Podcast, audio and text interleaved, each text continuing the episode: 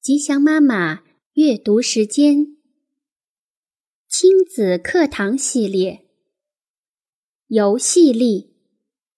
美国劳伦斯·科恩著，李延译，军事译文出版社。第十一章：加入你不喜欢的游戏。性的感受。和表达。本章另一个不可或缺的内容，就是一直困扰我们的难题——儿童与性。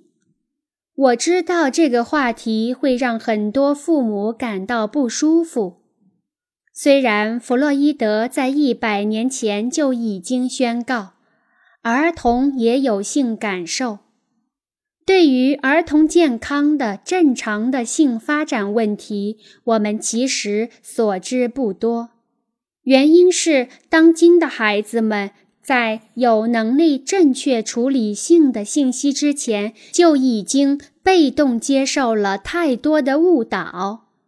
他们从同龄人那里。尤其是从主流文化中得到各种各样或明或暗的性素材。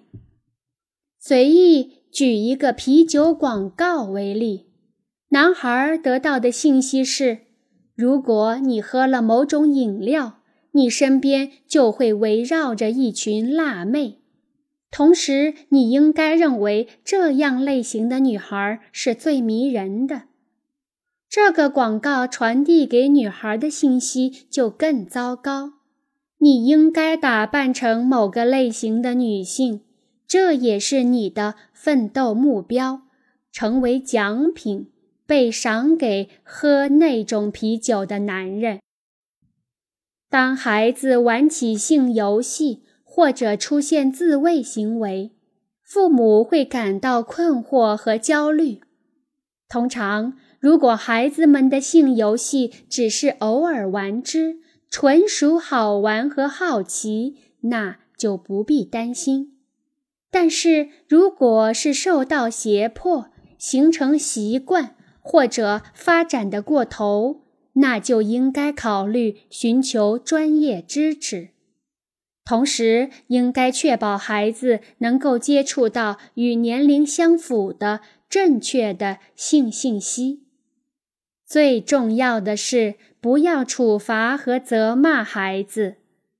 自从心理专业出现以来，治疗师们一直在帮助一类患者，他们在童年由于性自慰或性游戏而受到惩罚，因而造成了不同程度的心理障碍。当孩子用玩偶来做性游戏时，完全不必紧张。但是如果这是孩子唯一想玩的游戏，或者你怀疑这个游戏可能反映出孩子受到了性虐待，那么就应该毫不犹豫地去寻求专业人士的帮助。一方面，性游戏和性探索。对于任何年龄的孩子来说都非常正常，而另一方面，孩子也通过某些性游戏来处理自己感到困惑、害怕或不知所措的事情。他们被动接受了很多无法解决的事情，他们自己也在努力想办法。他们想到的办法当然是游戏。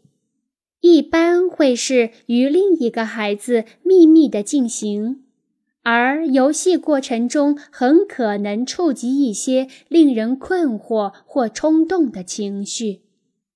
在这种情况下，最好的回应就是同他们谈论性的话题，用简单而诚实的方式回答他们的问题。减少他们接触挑逗性的电影和电视，在家里也尽量避免裸体画像。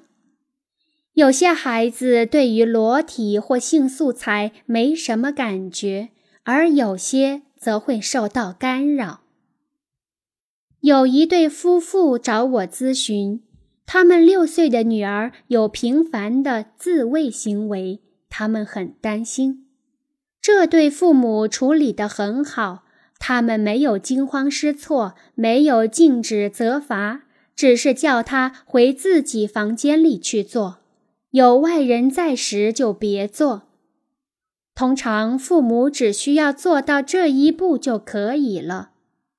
但是让这对父母担心的是，大部分自慰行为都发生在女孩要求父母一起玩。但父母太忙而无法陪伴他的时候，我同意他们的看法。看起来，女孩是在用性的自我刺激来替代廉洁的需求，或者来打发寂寞和无聊。很多成人也是这样。自慰带来的强烈快感。会使人忘记原先的廉洁需求，进而变成一种习惯。这对父母还注意到，女孩在看电视时也会自慰，不是色情节目，而是一般的儿童节目。他们担心她会把性愉悦与待在电视机前发愣两件事情联系起来。我也认同他们的担心。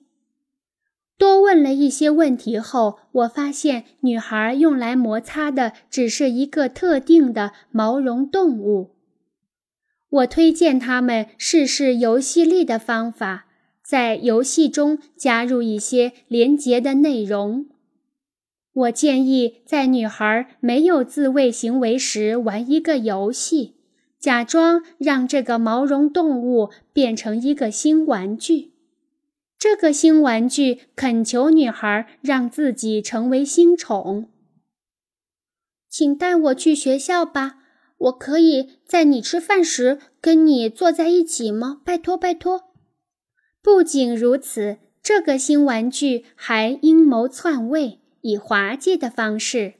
想颠覆原来那个毛绒动物的地位，因为原来那个是女孩一起睡觉和一起出门的玩具。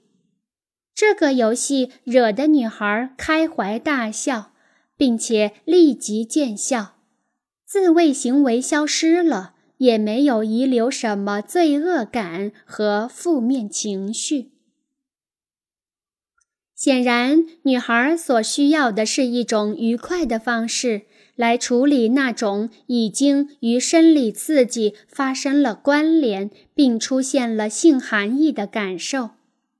同时，父母也开始让全家人有更多的时间相聚，并找到了代替“走开，我很忙”的方法。他们有一句话非常成功。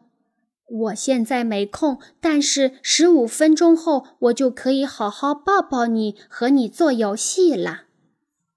就像在放学后给孩子一些点心，可以让孩子撑到晚餐时间一样，增加一点点连结，可以帮女孩更好的等待父母。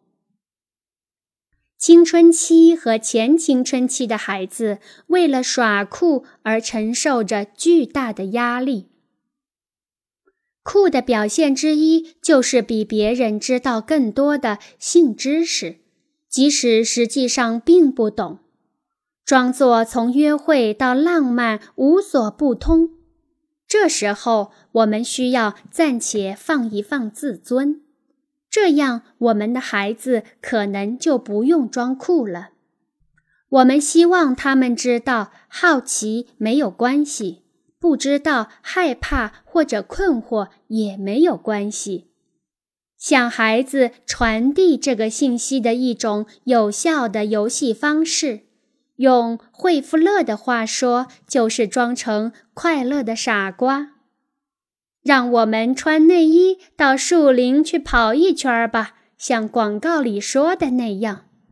哦，我的天，这些人在亲嘴，你看到了吗？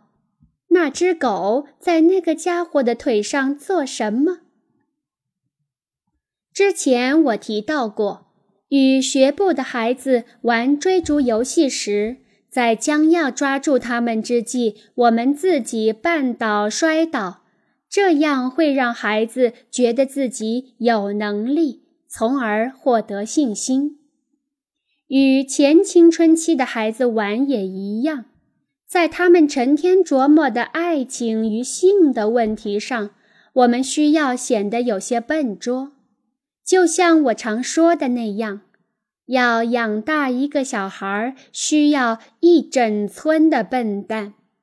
因此，我会做完全不酷的事，唱老掉牙的爱情歌曲，说我爱上了恐龙邦尼或者芭比。有些孩子一有机会就脱衣服，或者坐在你的膝盖上扭动。于是，大人马上开始担心，怕孩子的游戏一不小心就会触及到性的主题。毕竟，没有人想被当作恋童癖或是猥亵儿童者。然而，这是一个两难的境地。性健康的良好发展。需要孩子通过游戏来表达相关的性感受和性困惑，但是我们又无法在游戏中提供直接的帮助。这不像我们能够直接玩上学的游戏，从而帮助孩子面对学校中的困难那样。我们必须先找到一个比较安全的立足点。首先，我们需要与孩子发生足够多的身体接触，是亲密的、健康的，而不是虐待的、强迫的或与性相关的。任何体能游戏、运动、打闹、户外奔跑都可以帮助孩子消耗过多的性冲动。孩子需要健康的身体接触和体能游戏。但是大多数孩子并没有足够的机会。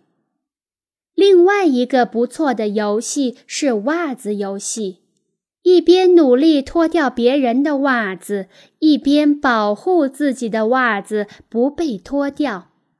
这是处理脱衣感受的安全方式，而且很好玩。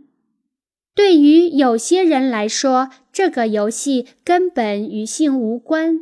而另一些人则可能把它当成处理性问题的一种象征方式，而这种方式不会造成恐惧和伤害。